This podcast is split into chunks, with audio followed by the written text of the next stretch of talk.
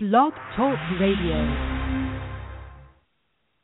Good evening, everyone, and welcome to Addiction Treatments That Work. I'm your host, Kenneth Anderson. Tonight it is November 6th, Thursday of 2014, and tonight our guest is Andrew Meacham, who is the author of the book Selling Serenity. Uh, we're going to bring him on in a minute. First, I'm going to do a little blurb for our website and our book.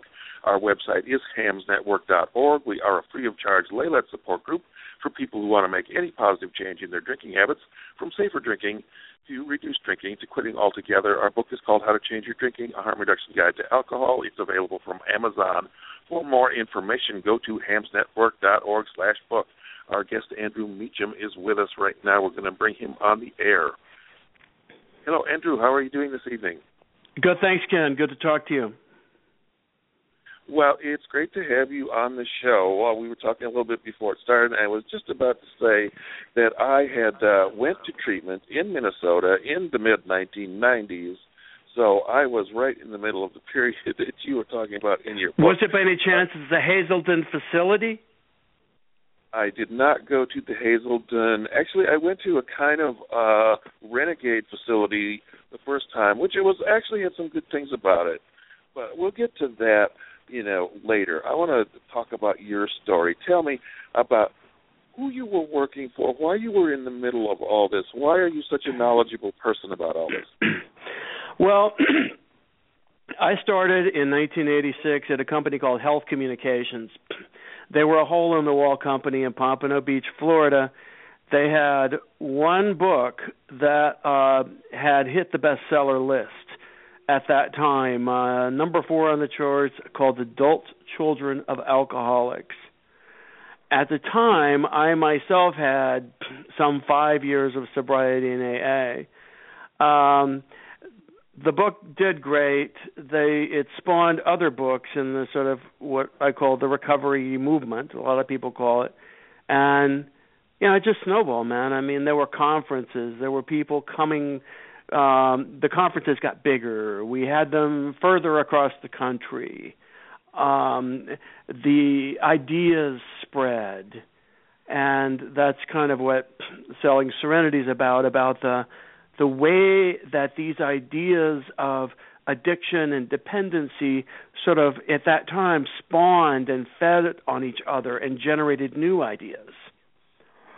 And as somebody who hey, I always wanted a writing job, and I liked being around healthy stuff. Um, I knew it beat drinking, and but at one point I was surrounded by AA uh, in meetings, um, and these therapists that I talked to all day at work, you know, and their books and the magazines we're putting out, um, at a time when recovery was kind of peaking in America. It was um, it was before any kind of examination or analysis or is there an alternative to a standard 12 step methodology for everything and i mean every behavior was in vogue and it it just got to be a little too much for me um so I made some changes while I was there, some good, some not so good. Um, you know, I, I, I had been researching uh, moderate drinking as well. I interviewed a guy named Herbert Fingarette. I read his book Heavy Drinking, which I think is an excellent book still. Um. I researched guys like from University of Washington, um, who was it? There were a couple of guys up there Alan that were doing. Alan Marlatt. Yes, yes, Marlatt, and some other guys from University of Texas, and there were just little pockets here and there. And um of course, Stanton Peele became kind of a good buddy, and um but there's no support system. You know, when you decide to go moderate. um you know you're especially then i mean that's why i'm glad to see what you've got a network going now. Because there's the one size fits all is great if either a it fits you or b it somehow improves your life. But if you decide that that size doesn't fit for whatever reason, um, that support flips on you, and every thought you've ever had uh, is basically from the devil. Um, you know, I, I don't know how you, you know the I don't know what kind of words I can use here, but I mean it sucks. It's every everything that you have, everything that came out of you is is suspect. Um, even though surely you use your own brain and your own volition to get there in the first place. Mm-hmm. You know, Well, one of the- and, and, One of the things I'd like to ask you about, and this is one of the things that you know came up when it, you know when I was going to treatment way back uh, 20 years ago now, and uh, you know they were telling me all these things. You know, the one I went to was half cognitive behavioral, half 12 step. So that was right, which is progressive for that time. It was definitely. It was uh, called Cedar Ridge. It was, it's uh, still around. It's still progressive. So, but you know, the twelve step half of it to me was like, well, where's the science base behind this? It looks like faith healing to me. Where's the evidence? And of course, no one had any. And uh, can you tell me a little bit about the the collision between twelve stepping and evidence base? You know, it was always kind of like oil and water. AA and the so-called oh, I don't mean to call them so-called, but they were. I mean, they had earned come by their degrees honestly. I guess you know, psychologists, psychiatrists who were just so gung ho about AA, like I don't know, John Wallace up your way in Minnesota, and uh there were a bunch of others, and who, yeah, they quote guys like George Vaillant but uh, about alcoholism because he was instrumental in uh, I guess he's the one who discovered that certain uh fathers could pass on certain types of drinking behaviors to certain sons. And um you know that kind of sort of hinted at maybe a genetic predisposition even though the gene was never nailed down. But um Vaillant also talked about people maturing out of drinking, mm-hmm. of heavy drinking, mm-hmm. maturing out. I mean, think about that. Think about how that sit, would sit with the people you were in treatment with, with the people that we've been in groups with, the people your listeners have been in groups with. The idea that anybody who ever had a problem drinking could quote mature out because they simply got older and um you know, developed responsibilities. They got more mature. It didn't mean as much to them anymore. They weren't hanging around with the same kind of people, getting the same social reinforcement, um, and therefore they just drank less, and it was okay now, and it was not a detriment to their life. That was absolute heresy, and yet it came from one of the scientific founders of alcoholism. So they cherry picked the science. Um, uh, is certainly with you know that that's one example. Uh, I know there were others. I mean, you know, uh, but that that that's the, you know nobody could nobody could you you couldn't mature out you had this thing forever oh and so this is the tautology what i was going to say is that so whenever you say, well, what about these people who they were, you know, they were drinking all the time. It did cause problems in their life. They did seem to drink more over time. You know, uh, the the criteria that people would normally use maybe to identify alcoholism, and then later, no, they they just drink some, and they're okay. You know what their response is? I'm not talking about when I say they, you know, I mean the the the whole cadre, people from from from from your regular rank and file person in the A to their sponsors to the leaders to to to the the, the recovering counselors in the hardcore treatment centers to the people in the who run the treatment centers to the psychologists and psychiatrists up top. They all say, um, well, those people were never really alcoholic to begin with. Mm-hmm, mm-hmm. So it's a perfect tautology. Uh, you know, yes, you yes, you can't you can't do science you can't do science that way. You know, you have to have the diagnostic criteria. They have to predict something, and you know, so someone that's diagnosed as alcohol dependent should follow, you know, the outcomes for a person with that diagnosis. And if many people that get that diagnosis have many different outcomes, well, that just tells you that uh, people with alcohol dependence can have many different outcomes. Exactly. And and it also depends on data, having data that is reliable.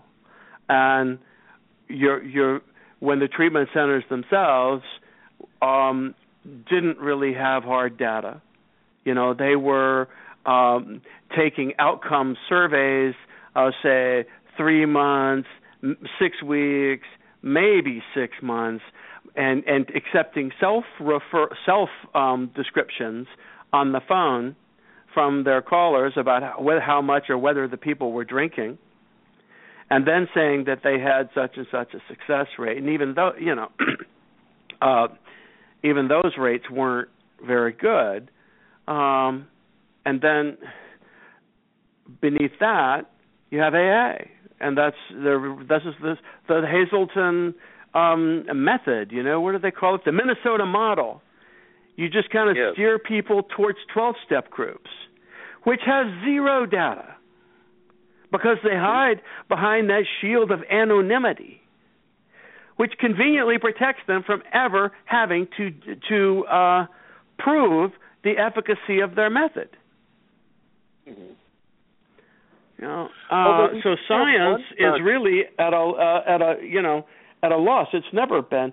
You you, I, I would challenge anybody to really justify with figures um, the casual claims that people throw out about how AA quote works at all for even half the people who try it.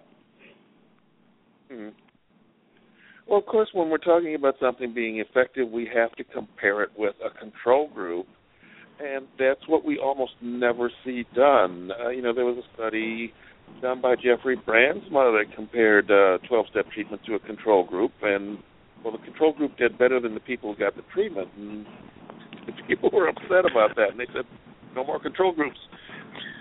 I'm sure they did. Just like there was a study in the British Journal of Addictions uh, back in the 90s that compared one hour of counseling with six months of in, in intensive therapy, and the outcomes are equal. Mm-hmm. You know, so so clearly, uh, there are other factors that inform how well people get, Mo- like motivation and and uh, a really dirty word. Um, I don't know values. Uh, I might agree with the 12 step people that the word will power is is is too simplistic, but I don't mm-hmm. agree to the extent. I mean, clearly there's choice here. How did how did they even get to the 12 step meeting? You know, and then they then they turn to another fudge word, God. You know, yep, I, yep it just drives you crazy after a while if you try to think about it. And then what I, I didn't blame them so much, but I became very hostile towards the professionals, the people with PhDs, and I thought, come on, you guys are scientists, right? Kind of, sorta. Uh, mm-hmm. Won't you ever call this out? And instead, they were smitten by the street smart people in AA with the tattoos and who uh you know they walked in thinking they were high and mighty because of their academic degrees. And those simple people sure put them in their place and they found out wh- how it really works.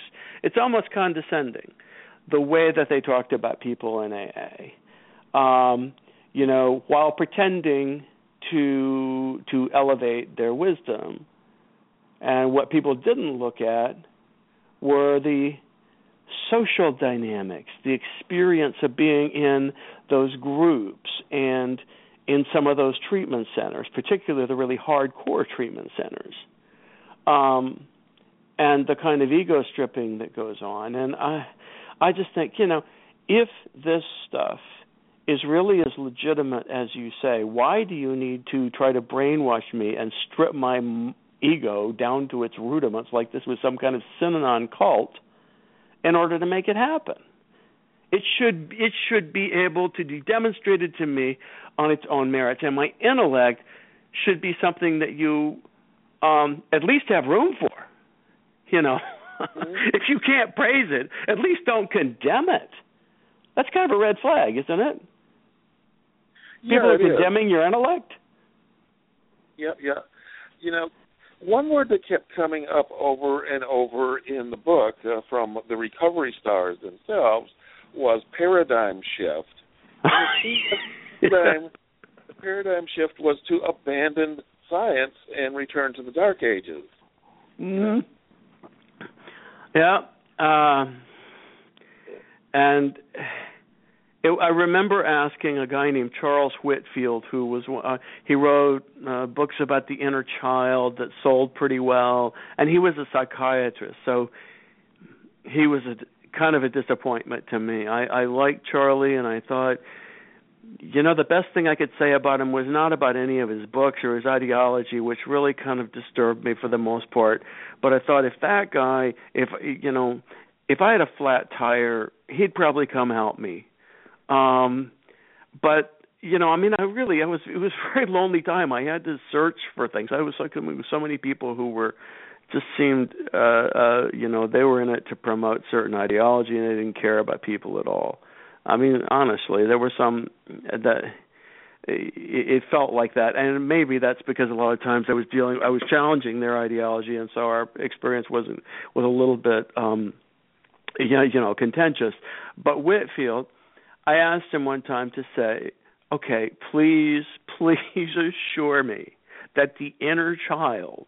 is a metaphor because when I'm talking to you sometimes I, I, I it doesn't sound like a metaphor. It kind of sounds like something you believe exists, the inner child in us. And he wouldn't give me that. He said, "Well, it's a metaphor that's become a reality."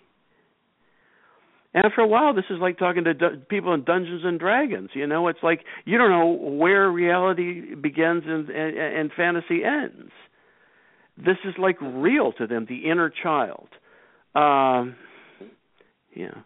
The addict is that that speaks to me um you know. I don't know.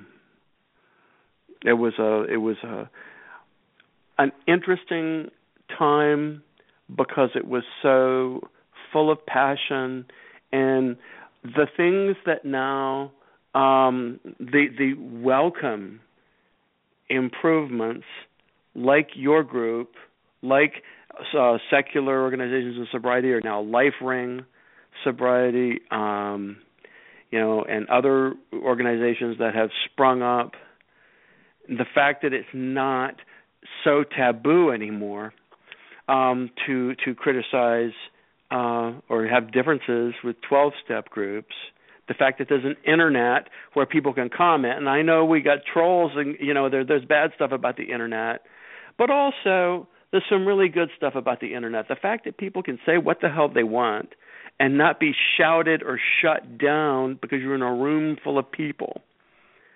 All those Mm-hmm. things now that make that make this the the the, uh, the added knowledge and sophistication good were absent in the late 80s and 90s. You know, they weren't there. And so it really was like um a one-dimensional world. Mm-hmm. And they were Yeah, high off like of the that. experience of discovering new addictions, which also happened to fill their empty beds Mhm. and happened to sell their books. We're going to go there in a second. I just want to say that the one thing I like best about the internet, since you mentioned that, is that we have available to us databases like the PubMed database from the National Institute of Health. You can go in there and look up, I mean, from your own home, you can look up the abstracts of all these papers published in medical scientific journals. You can get the straight dope right there, go right to the source. You don't have to uh, try to find an academic library and then get a special pass to get permission to go in to look at journals. You can actually see so much stuff right now that you know is legitimate information that you know it's hard to uh, you know it's hard to fool all the people all the time anymore. Yes, it is, and um, that's fantastic too because that journal stuff can be expensive.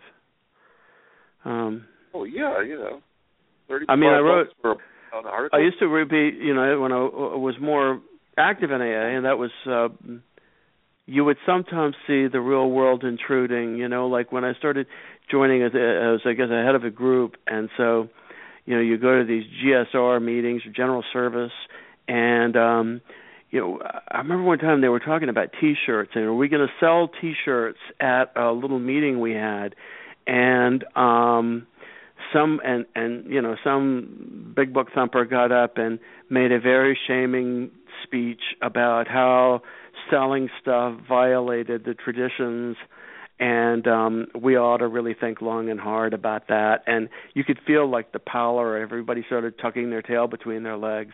And then somebody else mentioned the money that we would make um and everybody immediately voted to sell the t-shirts. Um you know so there were times where the real the real world intruded um and there are times the real world is intruding now by the way um i've been seeing articles there's a there's an article recently about AA being sued by uh as being named in a lawsuit by where is it out in California somewhere where you've got a woman uh, who Karla Brada suit. Yeah. Very interesting. You know, and I don't know if AA um you know should be held culpable. That's for itself. That's for a you know a jury to decide. But I do think it's a useful lawsuit because it's going to foster a discussion about influence and um you know about coercion. Where does choice begin? Where does coercion end and uh the little subcultures or or, or with cult like dynamics with NAA, where you have some this sponsor couple arranging a romantic relationship between people mm-hmm. um knowing about a guy's violent history particularly towards women that they don't choose to disclose and um you know that's that's that's not the only case. Uh, there was I saw something on an, our Narcotics Anonymous website the other day, looking around, kind of thinking about this interview, and there were there were um, apparently there's other other complaints about um, violent people who and uh, who are you know floating through the rooms of the, these 12 step groups and people starting to really um you know look at them was as as some of the more savvy members already do as just you know just rooms full of individuals and some of them are sicker as they like to say than others hmm. one of the amazing things to me is that uh, alcoholics anonymous in the united states has no sexual harassment policy in place um, I think Alcoholics Anonymous in Australia and Great Britain do. They've adopted them, but in the U.S. they refused. Uh, uh, I know someone that was trying to get one put in place, and uh, you know, the J- GSO, the main office in New York, said, "No, we're not going to have a sexual harassment policy. We don't need one." Interesting. It probably smacks to them of a quote outside issue, even though uh, it, it, really isn't an outside issue. I mean, I know the Narcotics Anonymous, um, you know, guidelines before they go into a meeting say you we don't want you bringing guns or knives into the meeting, and you know, I mean, there are certain behavior guidelines, um, and but it has been. Um, I mean that that that was always the thing that bothered me in a general sense. I'm not a woman, but but I am sensitive to power dynamics, and um I guess it doesn't surprise me. A, it was set up by men. Uh, there were I did a story back when I was working in the health communications days about around 1945 when some literature started to be discovered. Um, I mean, I mean, we later discovered to, uh, about blacks coming to meetings. Um, you know, one leader saying to another leader, and I quote, like it or not, Negroes are going to come to us for help. And you know, what we're going to have to do is make them feel welcome. Um, you know, almost reluctantly, resignedly. Um, uh, there were there was a study also that I covered about a sociology professor who used to go to AA meetings in Bakersfield, California, and just observe the dynamics. How the blacks sat in the back, uh, were not, you know, ever, uh, you know, of speaking or in leadership positions. Um, but it's hard to study, you know. They don't participate in studies.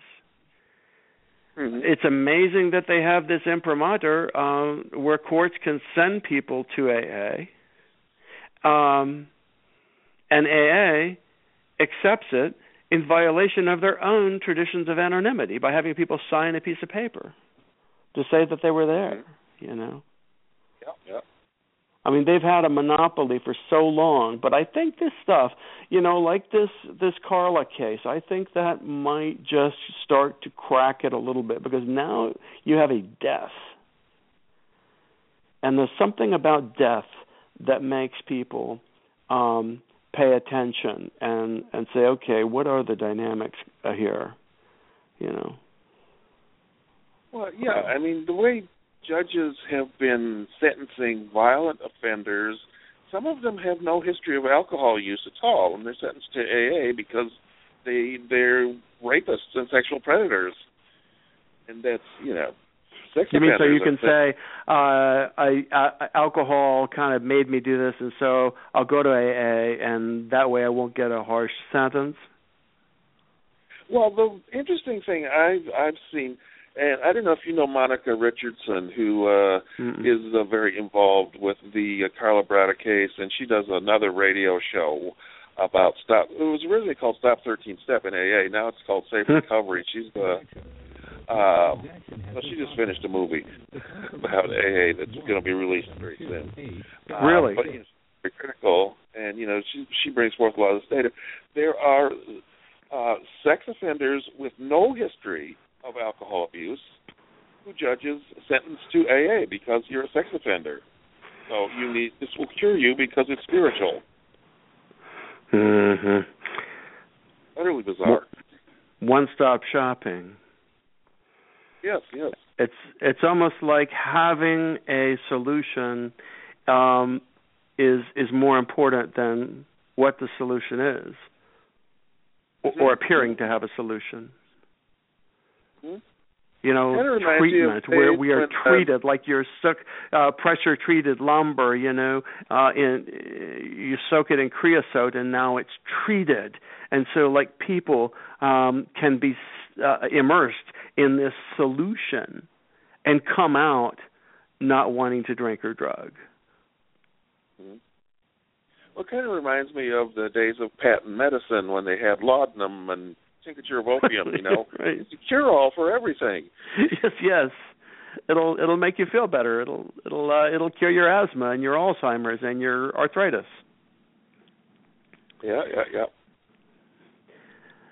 Uh, so I'm uh, when you when, I'm curious about when you were if you don't mind talking about your own experiences about when you were would um raise difficulties like this or uh say something quote from your head uh, in the early days, what kind of a response did you get? I mean, you know, did people tell you to um, to stop thinking that you know to just shut up and work the steps, or you know, I mean, did you get that kind of um, browbeating?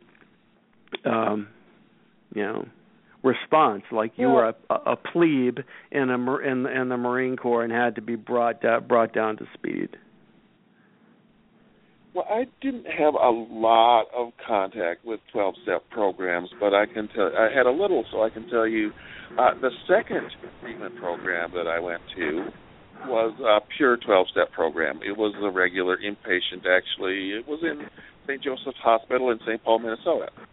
Mm-hmm. So, and uh, I was there for 11 days. This was much later. This was after all the insurance was cut back, so they only gave you short stays, you know. Right. Um, So it was uh, for 11 days, and the first group I went to, they were talking about uh, step 11, about being in conscious contact with God and seeking only to know His will for us. Uh, this was 2002, right after 9/11, and I said, "Yeah, but guys in the airplanes that ran the airplanes into the World Trade Center, they thought they were doing God's will. They thought Absolutely. they were in contact with God. I mean, what kind of uh, what kind of bullshit are you teaching me?" Mhm. Yeah. After that, uh, some of my fellow patients, when they saw me, they would make the sign of the cross against me. Mhm. I noticed a similar dynamic when things would happen um yeah, yeah, like that that that were cult related. I mean like in 1998, I guess it was, 97, Heaven's Gate people uh out in California, 40 some odd people or was it Oregon? They thought a, a spaceship was going to come and pick them up. And so they um they all killed themselves. Uh the Heaven's Gate cult. And they had like I don't know, five dollars in their pocket for their fare to get on, like it was a taxi. And I remember bringing that up, and um, you know, even just after meetings, and people, um, you know, stuff like that cuts pretty close to the bone. Um, uh, there was a guy telling me, and this was an NA meeting, and he said that, well, I try not to judge, you know. I try not to judge what they do. Um and and then I noticed that maybe to uh, um my um unease that he had a tattoo on his arm of the monk setting himself on fire. You know, the monk who self one of the monks in Vietnam here set himself on fire. Um and I said I said okay, so let's say I'm not judging these people for you know but let's just call it expressions of nervousness that I have. These are expressions of nervousness about mass suicide. Um, but people didn't really want to talk about that stuff, you know. They don't like to talk about about the subject of how people can be controlled. Um, it's like when it comes to addiction, we have no choice. We go there, we get a higher power, and God takes care of it. But when it comes to the dynamics of the group, there's no mind control, there's no coercion, everything is choice. Mm-hmm. You know. There was I got in an argument with a woman on Facebook the other day about the uh Karla uh case and uh she wouldn't even go so she wouldn't even acknowledge that when the state withholds your driver's license uh on the condition uh until you go to AA meetings that that is coercion. That is not choice. You know she said we would have to agree to disagree. Mhm. I So I guess when they're pouring water down your throat and you're on that seesaw, you know, and they got the rag over your mouth and you're on Guantanamo, and you finally give up how your buddies planned 9/11, that was something you chose to do. Yeah, yeah. You know, I went to Wikipedia recently and was looking up uh, brainwashing and uh, thought control, and they're kind of denying that it exists, and I was rather surprised by that. You know, I'd be curious to know who wrote that. yeah. After Jonestown, you know, the majority of people committed suicide willingly in Jonestown. They didn't have poison poured down their throat. You couldn't do it that way. Uh, you know, to believe that there's no thought control. Uh, no, there are techniques of thought control. Uh, there's love bombing. There are things that get people uh, really hooked into something very strongly, telling them they can't trust their own thoughts. They can't trust their own Absolutely. brain. They have, which of course is the message of AA. Absolutely. You're and there's a million um there's a there's a million um little clichés that kind of reinforce that idea. Stinking thinking, my best thinking got me here. Um when I'm in my head I'm in a bad neighborhood. Um Robert Lifton, who coined the term brainwashing, um, after interviewing, I guess, Americans who were you know imprisoned by Chinese, um, he called those thought terminating cliches. Mm-hmm. Um, part of loaded language, which was loaded language being one of the criteria for cult, along with you know a vision for the future, a vision that this group has something that's going to transform society, a distrust of the outsider, this us and this them, love bombing, like you said when you first come in. You know, you're showered with affection and attention.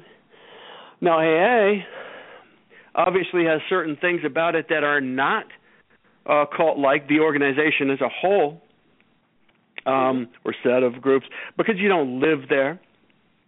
There's not one charismatic leader. But that doesn't mean it doesn't have certain cult like features because it's not something that when I was at Health Communications, I did a lot of study on this. The people I talked to said that a cult is not, you know, all or nothing. There are clusters of characteristics. Mm-hmm. Uh, and so when I used to talk to Margaret, um, uh, Singer? what's her name? Yes, Margaret Singer. Singer? Yes. Um, she was, I mean, you know, the the the guru of of of cult of study cult study of psychology. She interviewed, she did the exit interviews with the people coming out of Guyana after Jonestown, and I couldn't I couldn't get her to take seriously the idea that AA was kind of cult like, and I respect that because she had seen, you know, people killing themselves she uh, she also did a very nice comparison in one of her books about why the Marine Corps is not a cult. Because even though there's all this breaking down in mind control, there is also accountability. There's a chain of command.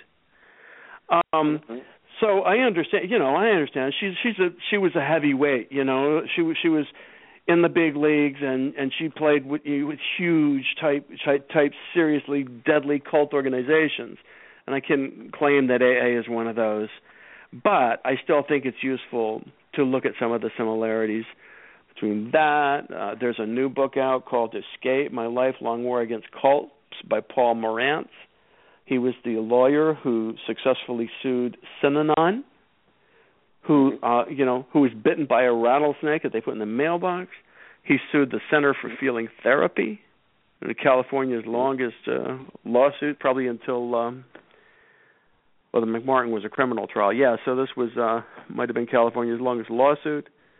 Um and they too, by the way, in the Center for Feeling Therapy were uneasy uh in the late 70s when the word of Jonestown came around. Um there's a great book called Therapy uh, Therapy Gone Mad about um you know this group in Los Angeles and they were inventing human relations uh, and they were constantly doing evaluating themselves critically, doing inventories. Um, you know, it's almost like the mind is like a dirty kitchen, and you got to get in there with steel wool and Brillo pads and really scrub it clean. And mm-hmm. I, that that's appealing to people who, you know, feel like they're uh, broken or in a bad place or you know feel experiencing some crisis and somebody can help them. But the older i get um the more i think that a brain should have nothing to do with steel wool. Those are two very antithetical concepts you know. Mm-hmm. um so you know thought reform, mind control, absolutely. I mean, I I feel like I if I can say this, I feel like I've seen it with my own eyes. I sat in an AA uh, clubhouse, um, just a little booth away, listening to a sponsor tell a new recruit how he was going to feel now.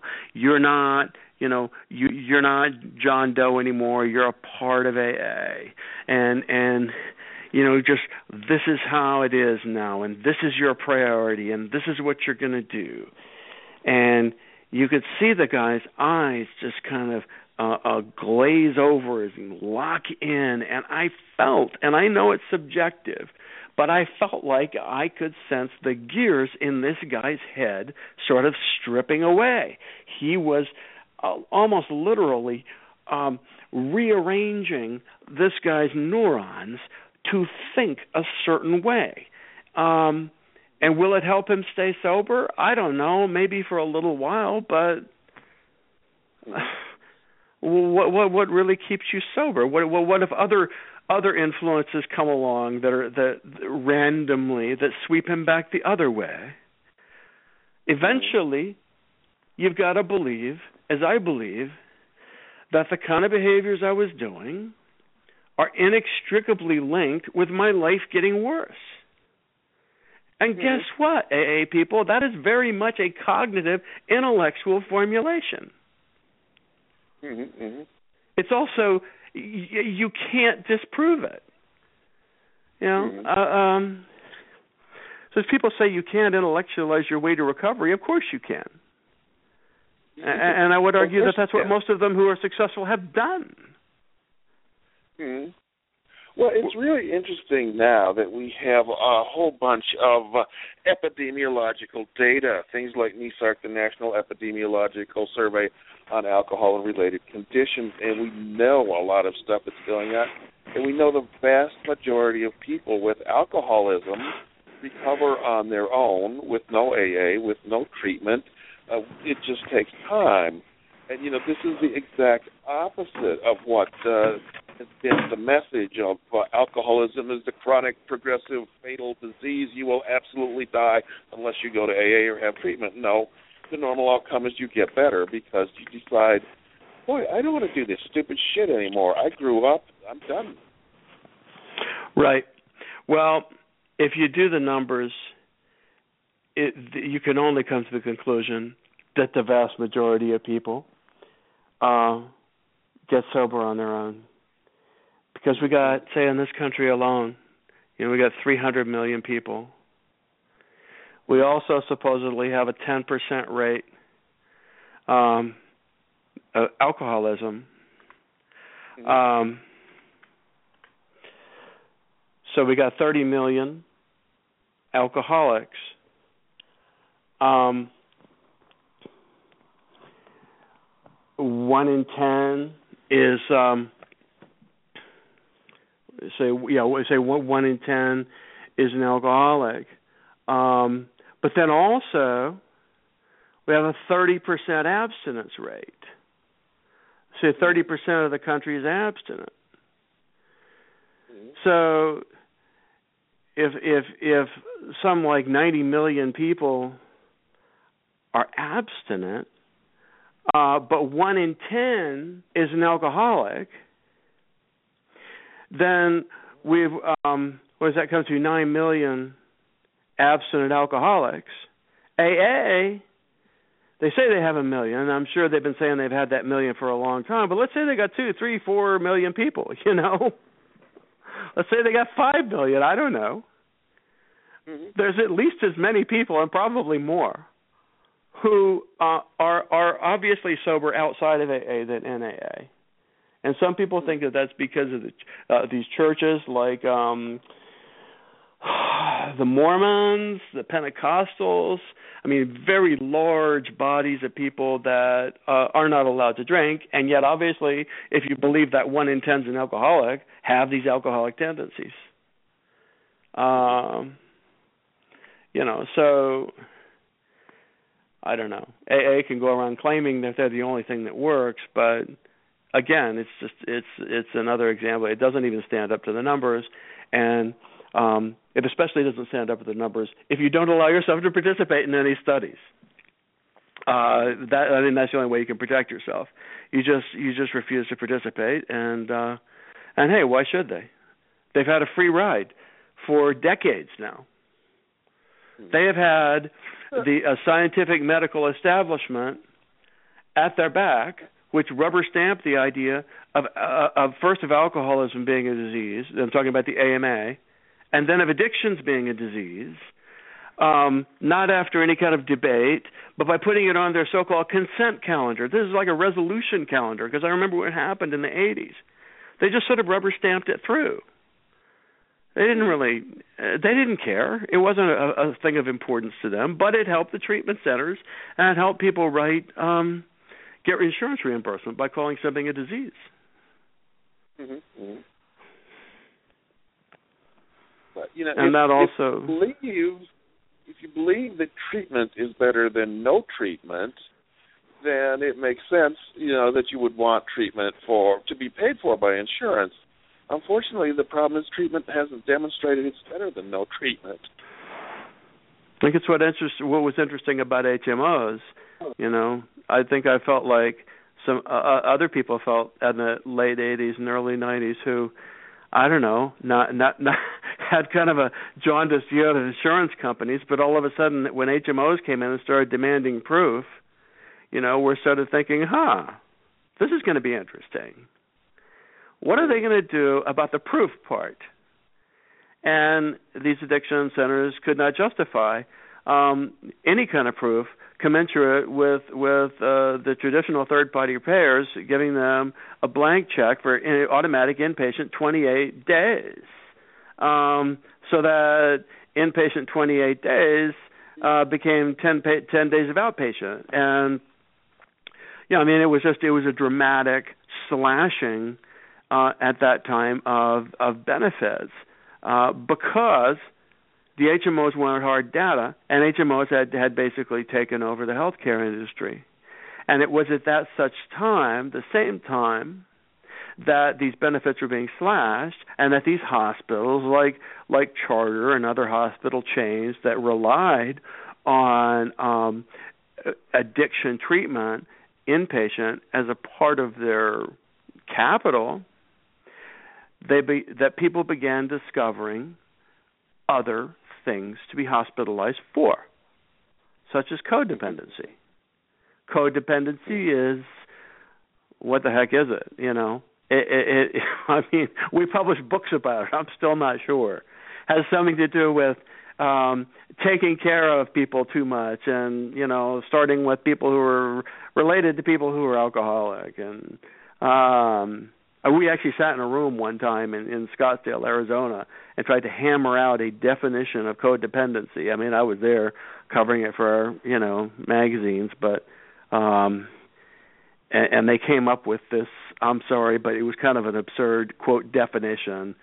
Um, that because we were in Scottsdale, they called it the Scottsdale definition. And codependency is a painful dependency uh, characterized by um I don't know whatever caretaking and this and that. But they got hospital reimbursement. They got I mean they got insurance company reimbursements for you know codependency. And then sexual addiction. What is normal sex? Well uh that actually is culturally relative. What is normal sexual behavior? Um you know it it depends on what people have been brought up to believe and it varies from culture to culture. Um, but the pioneer of sex addiction treatment, Patrick Carnes, that was a concept he rejected. I interviewed him twice. He did not. He did not. He, he said that relativist arguments don't hold. This is a former prison psychologist who was very at home, um, pathologizing um, uh, behaviors that he did not consider normal, which, if you read between the lines, is anything other than monogamous. And some people would say that that that he was also, um, you know, that, that anti-gay. You know, I mean. I don't know if he was anti-gay. I know that he waxed poetic and tearful about the night that his little daughter was conceived, you know, as an example of healthy sexuality. But my point being that um, all of these other ancillary addictions started coming about at such a time as the hospitals needed to fill empty beds. I don't think that's an accident. It happened at the same time. Was it a conspiracy? Did people actually map it out? Probably not. It just kind of uh, that vacuum was filled. Mm-hmm. Um, And then came love- the most pernicious part, Mhm. which was, well, we now decided, Ken, that codependency underlies uh, alcoholism. We deciding being some master's level therapists and people that used to drink and quit or whatever, or maybe they have a PhD, basically people that sell books who are now called experts. Um, we decided that codependency underlies alcoholism. And a couple of years later, by 1990, we found out guess what? Trauma underlies codependency. What is trauma? They called it original trauma or original pain. Original pain is pain that you don't remember. You have probably repressed it. Somebody did something to you, but it was so traumatic that you repressed it. Well, that sure requires inpatient treatment. That requires outpatient treatment. That requires, my God, ongoing treatment because you've got to uh, you've got to get in touch with that. And that, personally, for me, ethically, was where it became too painful. I, I was no longer merely supporting some uh, uh, flaky but perhaps helpful ideas. I was now part of an industry that was creating victims, namely, uh, I believe, uh, these older um, people, senior citizens, who were now being accused of having perpetrated sexual abuse decades ago uh, that their accuser um, did not remember until they started reading our books and Hazelden's books and books like The Courage to Heal and doing all the exercises and going to these memory mills where they would take sodium pentothal and do interviews and then be, um, you know, suggestively analyzed by somebody videotaping the interview about their reactions. Um, and it's like putting popcorn in a microwave. You know, you take a, a, a bag of popcorn, you put it in the microwave, you go for two minutes. Eventually, um, those kernels are gonna are gonna explode, and you're going to start remembering. You're going to have people around you helping you remember. And I believed, and I saw it. People, um, you know, and then again, because as we talked about earlier, we've already demonized intellectual processes. We've already decided um, that science is something for cherry picking. You know, science is for uh, taking somebody who believes in our cause, who happens to be from Harvard. Um, you know that that that that's where you want scientific credibility. You, to, to, a name, somebody to endorse you, somebody to come up with. Um, you know with with with with words and and phrases um like this this um the, the, these this this kind of repression but in terms of the methodology of science the looking for replicability for for for proof of these concepts even even the concept of repression i know it's the cornerstone of freudian therapy and all but i mean it, it was just it was crazy. There was not that all of the evidence was that you could clinically in the lab implant memories. Anything from I got my finger caught in a mousetrap to I got lost in a shopping mall, I fell off a horse. Elizabeth Loftus, University of Washington, would do these experiments again and again and get totally sane people to remember specific events. And when she told them that you get a sibling to cooperate, you know, I'm sure you're familiar with these studies. And when when the sibling, you know, you say no, this was all this was all an experiment, and you were we were basically lying to you. They would cling to the memories and insist that they were real. Um, One of my favorites of uh, the uh, experiments with implanting false memories was they would implant the memory that you you went to Disneyland and you got your picture taken with Bugs Bunny. now, anybody that knows their cartoons knows that Bugs Bunny is Warner Brothers and he's not in Disney and he's not in Disneyland. But people would remember this. Oh yeah, I got my picture taken with Bugs Bunny at Disneyland. hmm Huh. And you get validated for it, you know.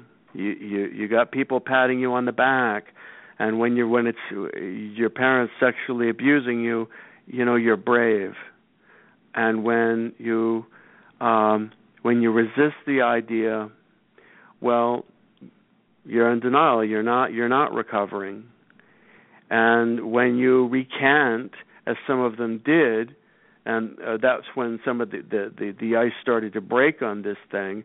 People went on 60 Minutes and and other shows saying that they had decided that their memories had actually, uh, um, you know, been emerged, you know, been helped created by therapists and their support group friends and that this stuff couldn't have happened. They really weren't in satanic cults and they really didn't kill babies. I mean, this stuff was being said. I'm, I'm not kidding. You know, remember this. They're killing babies. And by the oh, way, yeah. the higher up you go, the more outlandish the claims, um, the more it just proved, you know, that the mayor was involved, that the chief of police was involved, um, th- that just how cunning and baffling um, these uh, these Satanists are, and that's also why no bodies were ever found. Um, but when these recanters came out and started saying that they did not um, uh, uh, believe that this stuff had happened to them, and they started reuniting with the parents they had accused, they in turn were severely ostracized um, because they represented a threat to everything else that was going on. Um, you know, so you know, it, it's very much like the dynamics although perhaps on a you know more intense scale of going into an AA group and um you know deciding that your experience matches them that your personality matches theirs that um you know whatever whatever uh controlling person uh washes up on your doorstep and wants to start having you call them every day was ordained by God and there may be some similarities you know. I mean i i i have formed some close relationships with people in in in 12 step groups. I mean you know we did do some of the same behaviors. But um you know that's that's only because i was able to ultimately um steer very far away from the center of the storm you know? Uh i always and, and i don't really spend as much time fighting it either um but but i'm delighted to be able to talk to to you and learn about that you're doing stuff with harm reduction including helping people uh who decide that going cold turkey, that absolutely going to zero is not necessarily something they need to do. I don't see any evidence that everybody who has a, a problem with drinking excessively needs to go to 0 Mm-hmm. A big reason that I ended up going to zero was because I was just I was totally alone. There was no you know there was no other support that's available. Am I totally terrified to think that if I had a glass of wine or something that that that you know my life would come undone? No, I'm not really. Um but you know, it it doesn't hurt me either. But um well, yeah, well, about half, to have about more half choice. Of, we have uh you know, we have the big survey data now. About half of people with alcohol dependence resolve it with abstinence and about half with controlled drinking. So Mhm. they're both very valid resolution paths. Absolutely. And I, I'll tell you, since he's deceased, I don't think he would mind. Uh, but my late uncle, um, guy named T. Rothrock Miller Thomas, he was uh, on the Donahue show in the 80s. Um, after writing an article in the American Journal of Medicine, he was an orthopedic surgeon. He was one of the first doctors to come out of the closet and say, I'm an alcoholic doctor. And in that article, he talked about the M deity syndrome. And boy, if anybody qualified to be an alcoholic, my uncle Rothrock certainly did. He would go to surgery with his hands shaking, and you know, he he, he uh, uh, um, somehow emerged unscathed. But um, is a very smart guy, and uh, you know he find and I, I saw him many times at absolute screaming drunk, and, and you know he, he absolutely benefited from going to AA. And he published this article, and you know, and uh, a cover story, I believe, in the American Journal of Medicine. Was on the Donahue Show, talked about it. Um, became associated with like John Wallace and you know other doctors you know who, that he admired and um and and um anyway uh he was a believer in the literature and uh the conventional wisdom. And then much later on uh when i heard that he was drinking a little bit i asked him about it. And he finally said well i've realized that you know i don't need to adhere to this slavishly. I only drink wine only at meals and never more than three glasses. Um, so this is after going to AA meetings for decades. He still went to AA.